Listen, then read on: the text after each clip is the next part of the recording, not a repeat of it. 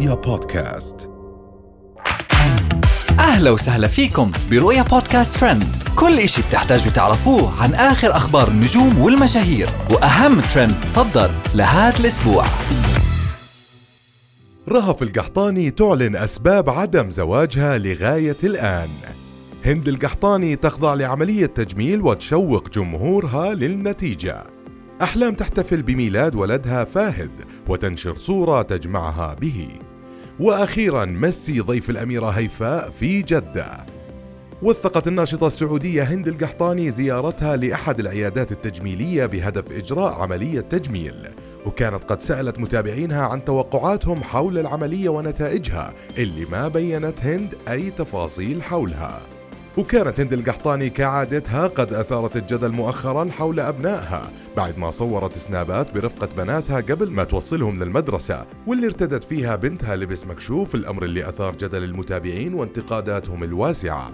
ننتقل لرهف القحطاني واللي كانت أثارت ضجة كبيرة مؤخرا بعد ما ظهرت عبر سناب شات وأعلنت الأسباب اللي بتمنعها من الزواج مؤخرا. وإنها من المستحيل أن تلجأ للارتباط بأحد من غير زواج. مبررة ذلك بأنه لا يوجد من يستحق أن تكسر والدها لأجله. وكانت رهف ردت على أحد المتابعين اللي توجه لها برسالة يدعي فيها بأن يرزق بزوجة بتشبهها بكل شيء وما كان من رهف إلا إنها ترد عليه بأنه ليش ما يتزوجها هي نفسها.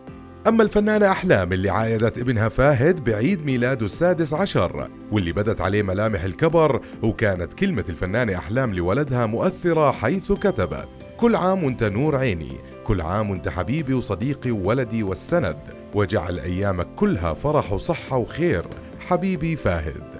وأضافت في آخر معايدتها أحبك يما وجعلني أشوفك في أعلى المناصب. ربي يحميك ويحرسك بعينه اللي لا تسهى ولا تنام. لأبوك وأخواتك وجعلنا نذوق برك يا بعد روحي يما فاهد وأخيرا استضافت الأميرة هيفاء بنت محمد آل سعود نجم الكرة الأرجنتيني في مدينة جدة بالمملكة العربية السعودية وعبرت عن سعادتها بالاستضافة بمدينة جدة التاريخية عبر حسابها على تويتر حيث كتبت تاريخ وفن وروعة التفاصيل تركت انطباع مميز عند ضيوفنا. جدة وناسها تأخذ قلوب زوارها من أول نظرة.